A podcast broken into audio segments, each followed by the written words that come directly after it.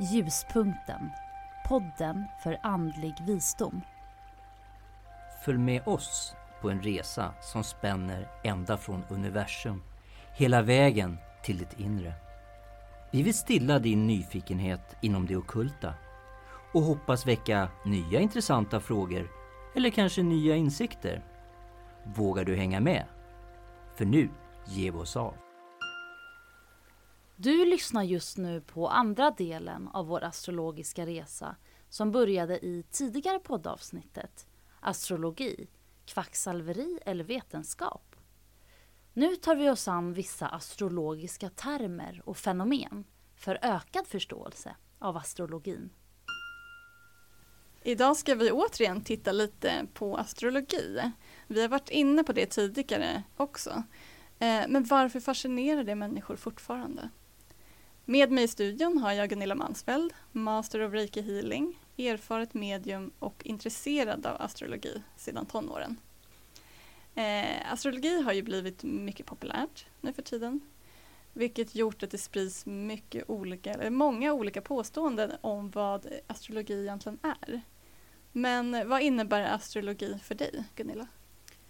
Ja, för mig personligen så är ju astrologi en själalära egentligen. Vilket tydligen även de gamla grekerna tyckte på sin tid eftersom det över Apollontemplet i Delphi står Känn dig själv. Mm. Och att känna sig själv, det är väldigt viktigt när du vill förstå och känna även andra människor.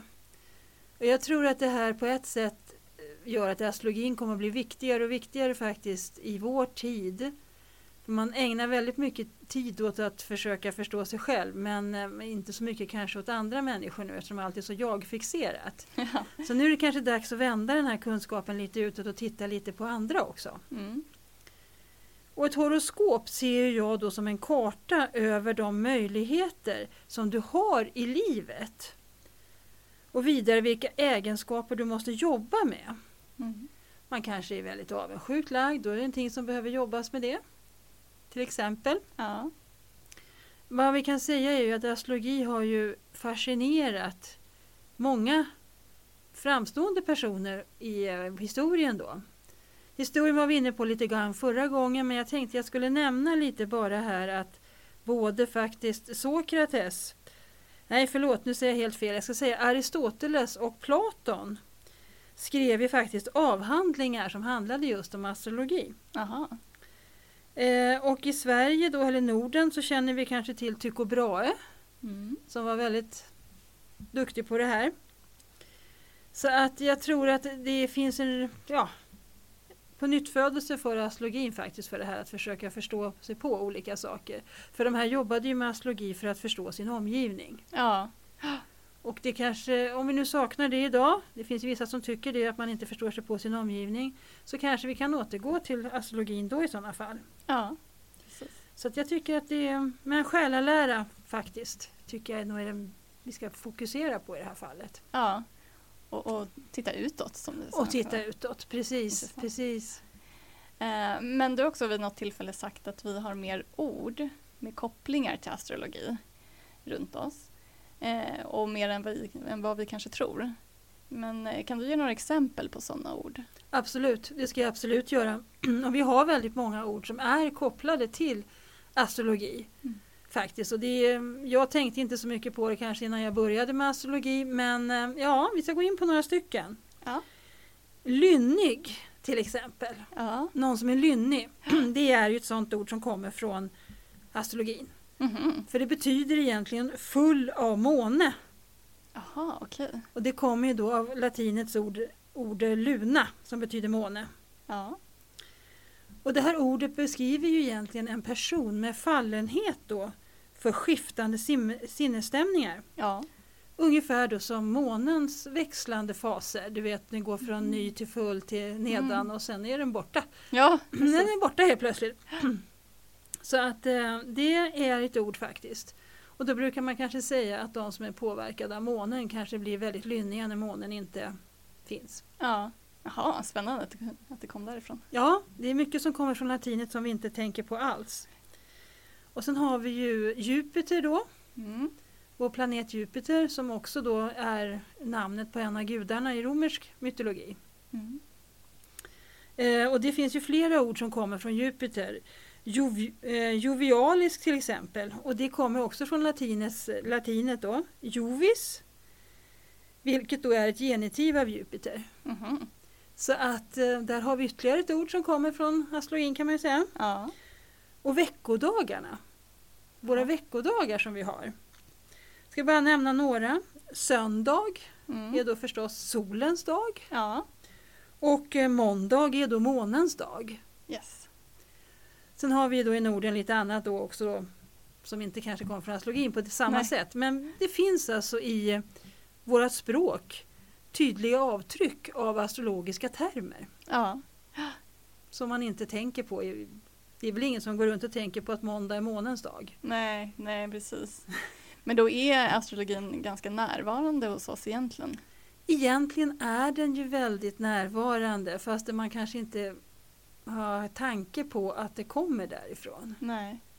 Det är ganska intressant att det är så med tanke på hur astrologins popularitet har gått upp och ner genom seklernas gång. Ja, precis. Och det var vi inne på förra avsnittet med just eh, hur långt tillbaka i tiden astrologin Exakt. kommer från. Ja, Eh, Men som du säger, nu är det ju på uppgång. Verkligen. nu är det inte på uppgång. Ja, det. väldigt mycket. Så att, ja, det är spännande. Det är väldigt intressant att få följa med och se det här. Ja, Så kan jag säga. verkligen. eh, men du, jag funderade på en sak eh, och det var vi också lite inne och, och ja, touchade kring förra gången. Eh, och det var det här med stjärntvillingar och själsfrände. Mm. Vi gick inte riktigt in på det. Är det samma sak? Nej. Det är inte samma Kort sak. Ja, det är väldigt kort svar. Men eh, jag kan väl utveckla det lite grann då, då, för det här blandas ju gärna ihop. Mm. Och nu är vi lite grann inne på det här med terminologi, hur lätt det är, alltså hur lätt det är att blanda ihop det Mm. och hur viktigt det är att använda rätt ord. Ja. Det vet jag att vi har pratat om någon gång tidigare, att det var viktigt att man fick rätt ord för rätt saker. Mm. Eh, stjärntvillingar som vi var inne på då, eh, det betyder ju att man är född på exakt samma tid och samma plats. Mm. Just det. Som vi säger att om både du och jag hade varit eh, födda i Stockholm 1972, då hade vi varit eh, och klockan 12 på dagen. Ja. Då hade vi varit stjärntvillingar. Ja. Precis. Och stjärntvillingar innebär ju då att man får ett hyfsat likartat livsöde. Ja. För man har ju då samma planetställningar i horoskopet och man har ju då samma ascendent och alltihopa det här. Mm. Så det är ju stjärntvilling. Eh, men nu är du inne då på det här andra då. då. Mm. Ja. Själsfrände. ja, för det pratade vi inte om då. Det Så pratade vi inte alls det. om då och det kanske är lite mer intressant faktiskt. Ja. Ehm, det är något helt, helt annat. En själsfrände är någon som har levt tillsammans med i tidigare liv. Mhm. Och det sägs att en själsfrände är en själ som man känner igen Mm. och som kan, men inte behöver, men kan ha väldigt många gemensamma drag med din själ. Mhm. Och det här är ju ganska intressant. Men när vi pratar själsfrände då ser man ju oftast det att ja men det är ju någon som jag vill träffa igen. Ja. Den här personen vill jag träffa med, den här känner jag mig komfortabel med och allting är rätt. Det är oftast det vi menar när vi pratar om själsfrände. Mm. Eh, alltså det är någonting bra Ja. om vi säger så. Och det är de här, du vet, man kanske kommer in hos någon kompis som man har varit själsfrände med och man kan bara man sätter sig i soffan där och sen behöver man inte tänka egentligen på vad man ska säga, hur man ska säga det, för man vet att den här själen, den här personen kommer att förstå dig ändå. Mm. Det är lite som att man klickar, kan man säga det? Ja, jag tycker vi kan säga det. Ja. Tycker vi kan säga det faktiskt. Eh, och det är ganska trevligt när man, ja, när man träffar på sådana. Ja, ja. precis. Det blir inte så ansträngt. Liksom. Du behöver inte ha dina masker som man kanske har annars framför sig. Mm. Så att det är ju egentligen det det betyder. Och det är ju alltså, det är väldigt viktigt att vi observerar det här att det här är en själ som du vill träffa och som har varit bra för dig. Mm. Men lika väl är det ju att den andra personens själ tycker samma sak. Jaha, okej, så det behöver inte betyda att den andra känner det alltså? Inte alltid, nej. okej. Precis, för att ibland dras man ju till andra själar på grund av andra saker. Ja. Man kanske har varit trygg med dem i tidigare liv. Mm. Det betyder inte att du har varit själsfrände.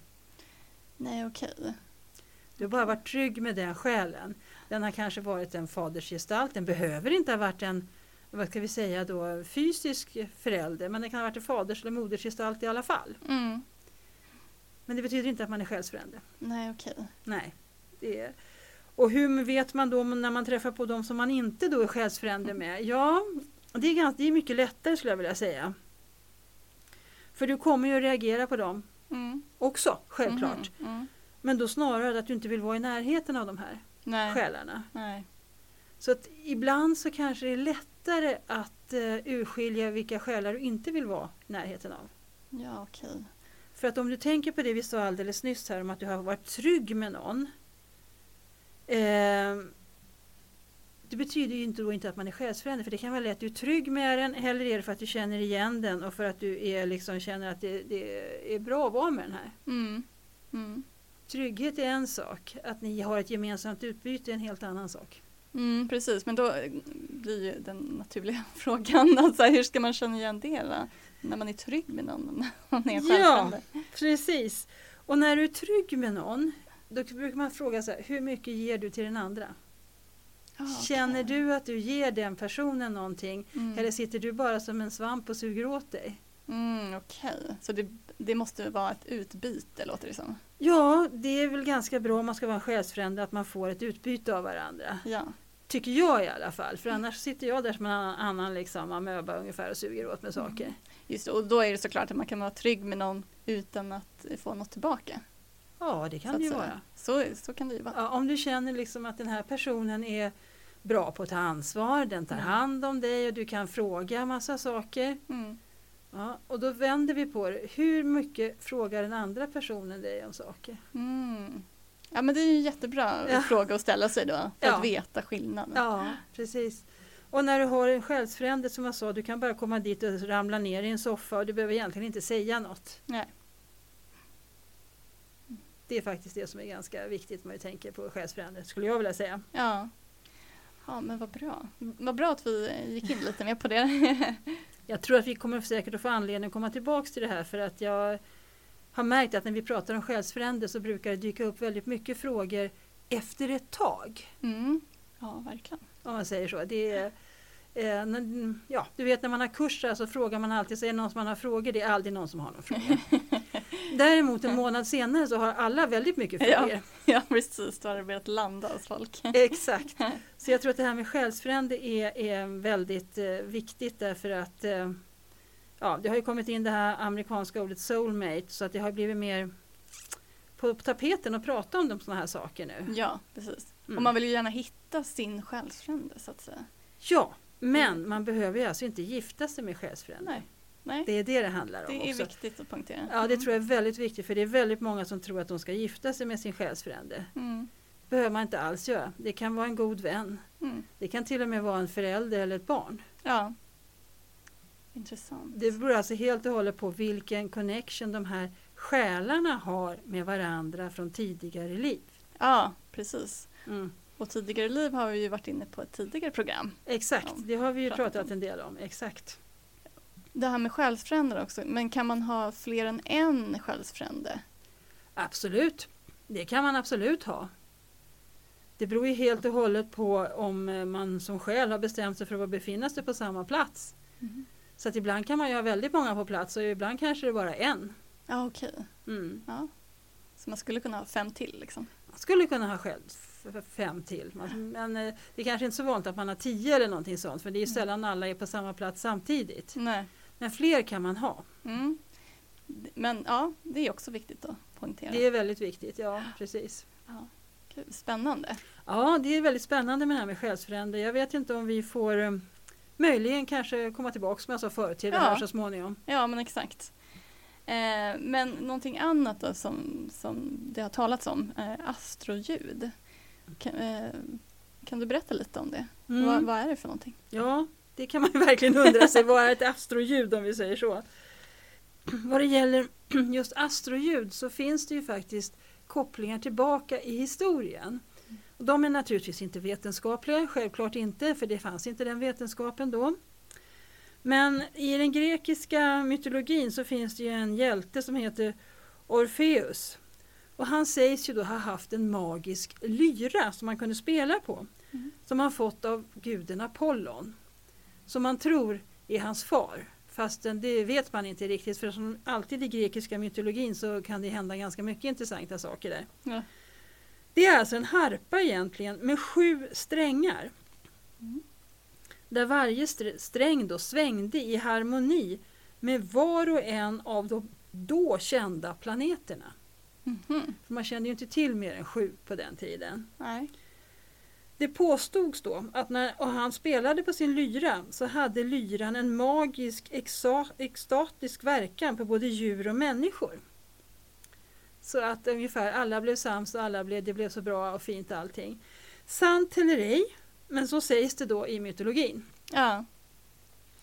Det man dock vet via fysiken det är ju att all energi i universum är rörelse eller vibrationer i ett visst cykliskt mönster. Mhm. Det finns liksom ingen oreda utan det är inget kaos utan det här är ett mönster som återupprepas. Ja. Och resonansen av den här äh, mönstren och rörelserna då sätter energi i rörelse. Mm. Du har säkert sett eller kanske hört talas om det brukar finnas i något program när man visar det när någon operastjärna står och sjunger tillräckligt högt och så spricker ett glas. Ja. Ja, det är ganska vanlig. Det här är ju en typ av resonans Ja. som slår sönder glaset. Då, då. Och astroljuden arbetar efter resonansprincipen. Mm. Egentligen. Planetrörelserna är cykliska. Ja.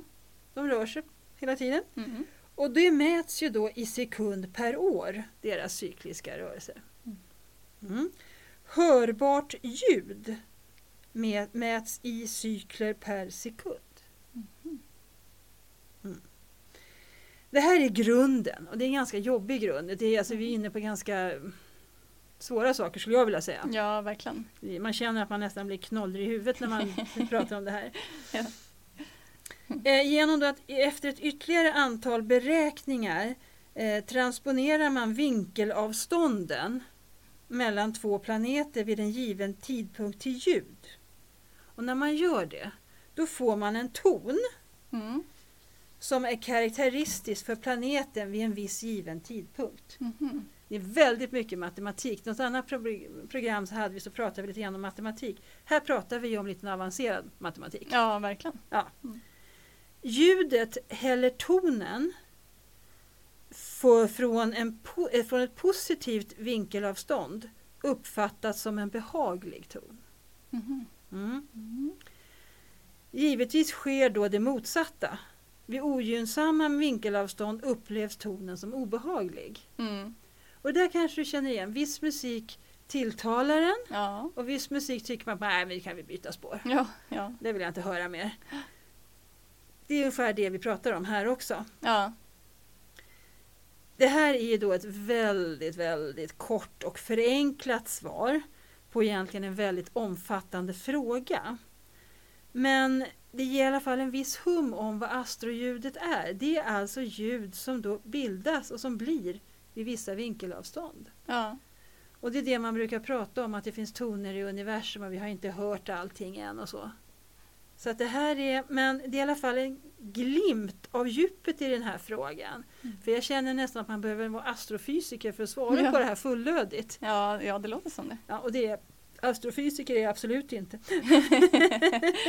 Många saker men inte det. Nej, inte det. Ingen astrofysiker. Ja, men eh, intressant. Men eh, som du säger, svårbegripligt. Ja, men jag tror ändå att det är bra att du tar upp den frågan för att, eh, att det finns ljud i universum blir ju mer och mer eh, alltså påtagligt på ju mer forskning man kan bedriva i Mm. universum. Förut när jag var liten då trodde man ju att universum var ett tomt skal. Det fanns liksom ingenting mer. Det fanns ingen ljud och det fanns ingenting. Mm. Mer än planeterna som seglade runt i ensamt majestät. Ja. Och nu har vi liksom utökat forskningen så vem vet vad vi hittar om ja, 50 år framåt. Ja, nej precis.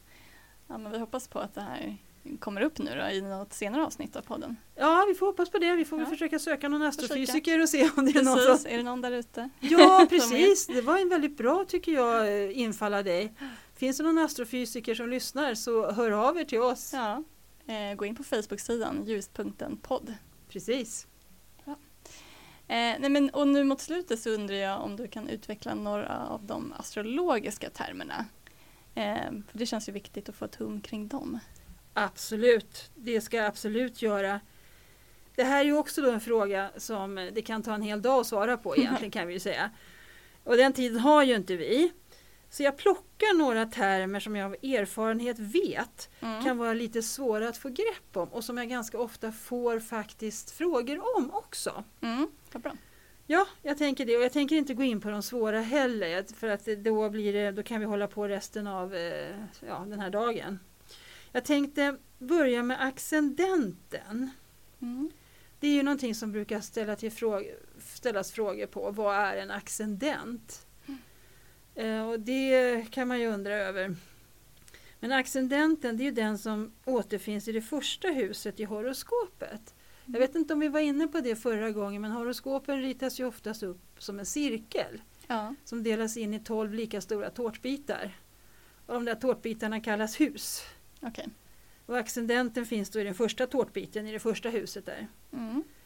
Och den ska ju egentligen visa ens yttre. Alltså utseendet. Och i utseendet ingår ju kroppsbyggnad.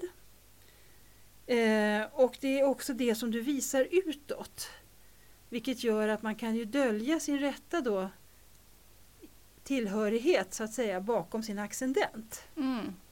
Det finns ett klassiskt exempel på det här och det är någon som är född fisk men har accendenten i lejonet. Mm.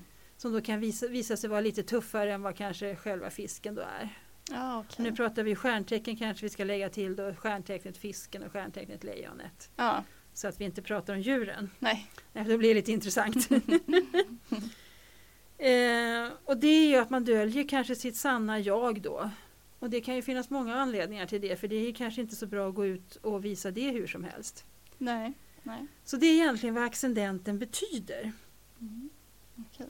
Sen har vi också någon annan svår här som heter medium coeli som brukar kallas för MC i, låter som motorcykel egentligen, ja, precis. inom astrologi. Då, då. Och det är ju det tecknet som stod högst på himlen när, just när du föddes. Mm. Exakt i ditt födelseögonblick stod den högst. Så det blir väldigt, väldigt, väldigt personligt. Det blir väldigt, väldigt personligt, precis. Och symbolet så står ju det, symboliskt står ju det här då för kallet, alltså det du strävar emot. Inte det du jobbar med, Mhm. utan det du strävar emot och hoppas på att du ska nå när du når höjden av ditt liv. Okej. Vi pratar egentligen vårt livsmål. Ja. Och livsmål var vi inne och pratade lite grann om på numerologin. Mm. Så här touchar vi ju igen då. Verkligen. Mm. Och eh, det kan vara intressant att se där var man har sin MC då någonstans. Mm. Eh, det kan ställa till det lite grann. Precis, för jag tänkte just som du sa att inte det man, man jobbar med eller någonting. Det behöver inte vara samma sak. Det behöver inte vara, Nej, men det, det kan. kan vara, Ja, precis, Ja. det kan vara, men det behöver inte vara. Nej. Vi kan ju säga så här att ehm, du kan ju jobba som lärare, Mm. Men du kan ju sträva emot, ditt mål kan ju vara att vara så bildad som möjligt. Ja, okej. Ja. Då kan ju att ditt yrke vara en, alltså, hjälpa dig en bit på vägen för att bli bildad. Mm. Absolut. Men det är inte målet att vara lärare. Nej, precis. Nej, Det är bara en del på vägen. det är precis, Mm. exakt. Så det här kan ju vara lite knöligt. Ehm, Jag tror att vi pratade lite grann om det förut, att astrologi kan ju på ytan förefalla rätt enkelt. Mm.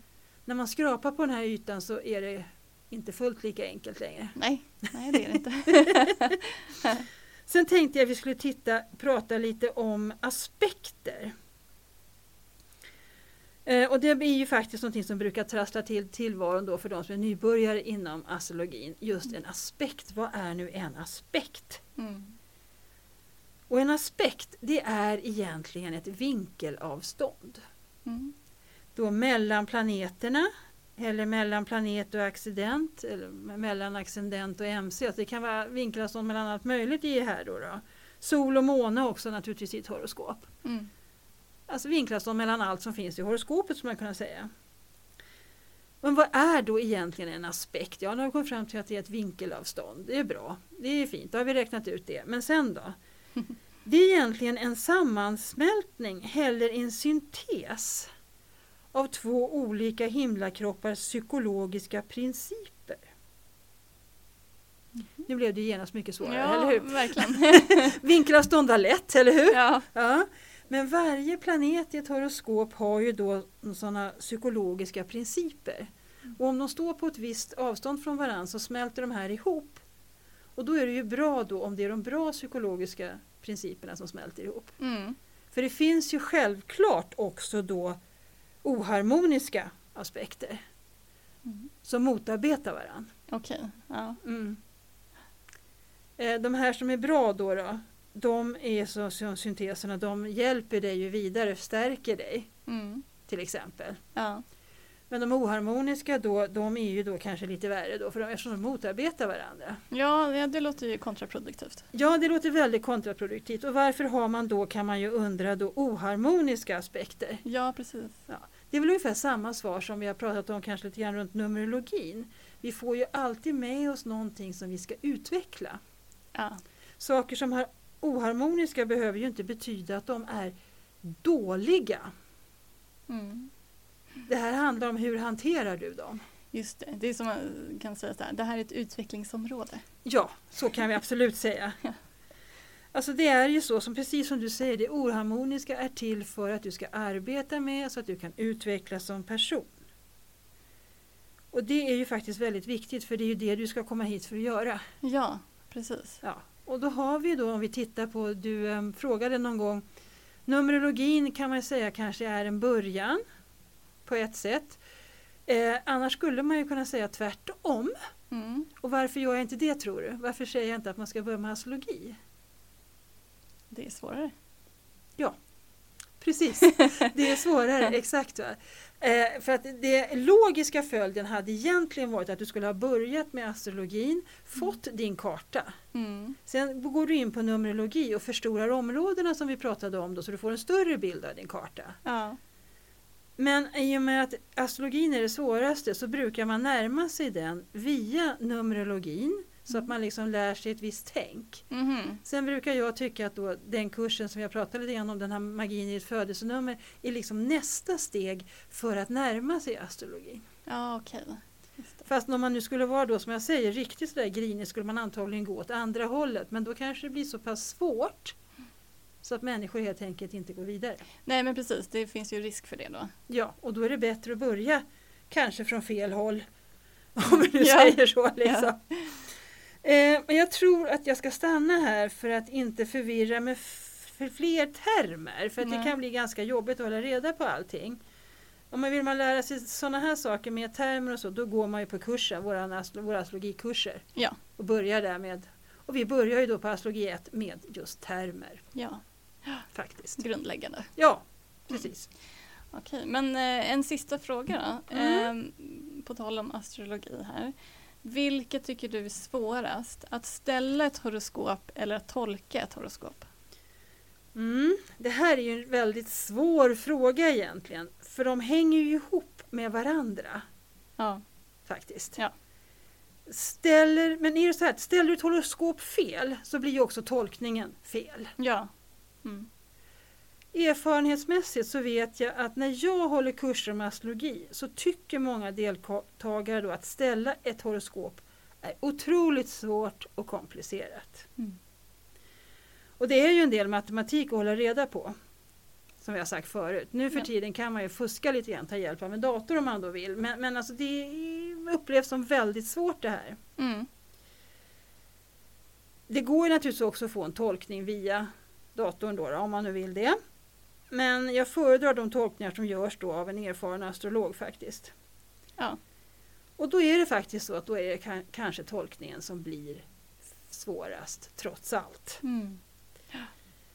Det är mycket att hålla reda på i minnet nämligen. aspekter inte minst. Mm. Vilka synteser som vi pratade om, vad bildar det här? Vad betyder det här?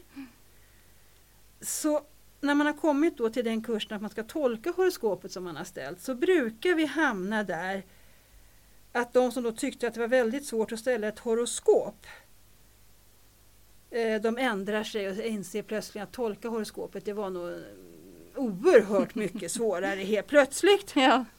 Så för att sammanfatta det här svaret så skulle jag vilja säga att båda är svåra men på varsitt sätt. Ja. Det ena är matematiskt som kan ställa till det. Gör man det minsta fel så blir det helt fel hela vägen. Men tolkningen, då måste hålla reda på väldigt, väldigt mycket. Ja. Rent erfarenhetsmässigt kan jag säga att de tolkningar som jag har fått till mig och jag har gått in och tittat på som man då har ställt via en hemsida på en eh, dator Mhm. blir inte riktigt så personliga som Nej. när man, man, man gör en tolkningen själv. Mm. Den blir liksom mer allmän. Den gäller för alla människor som är födda samma ögonblick och på så, samma dag och samma ställe. Mm. För det är ju så att det är ju ingen av oss som är född ensam. Nej, nej, inte om vi säger så. på hela jorden. Nej, nej. Men alltså, om man, är född, man måste ju vara född på samma ställe också. Men om sen vi bor i Stockholm Mm. så är det ju ganska många barn som föds i Stockholm Mm. på samma dag och som till och med faktiskt kanske på samma tid också. Ja. Och då blir det ju ett generellt för dem, för de får ju ett likartat. Men de är ju fortfarande inte exakt likadana. Nej. Spännande. Ja, det är spännande. Så jag, jag håller mig nog till att tolkningen trots allt faktiskt är den som blir jobbigast att göra. Ja. Vad bra. Men eh, tack Gunilla för att du har gett oss en liten inblick här i varför astrologin har fascinerat så många under så lång tid. Ehm, och eh, jag tänker att det här var ju en liten eh, ja, vad ska man säga, påbyggnad från förra gången, förra avsnittet i astrologin. Och att vi eh, förhoppningsvis kommer att ta och prata om det här igen.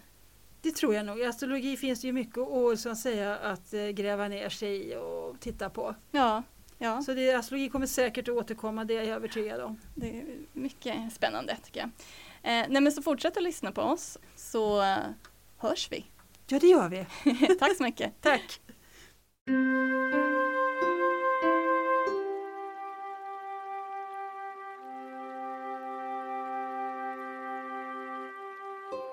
Ljuspunkten. Podden för andlig visdom.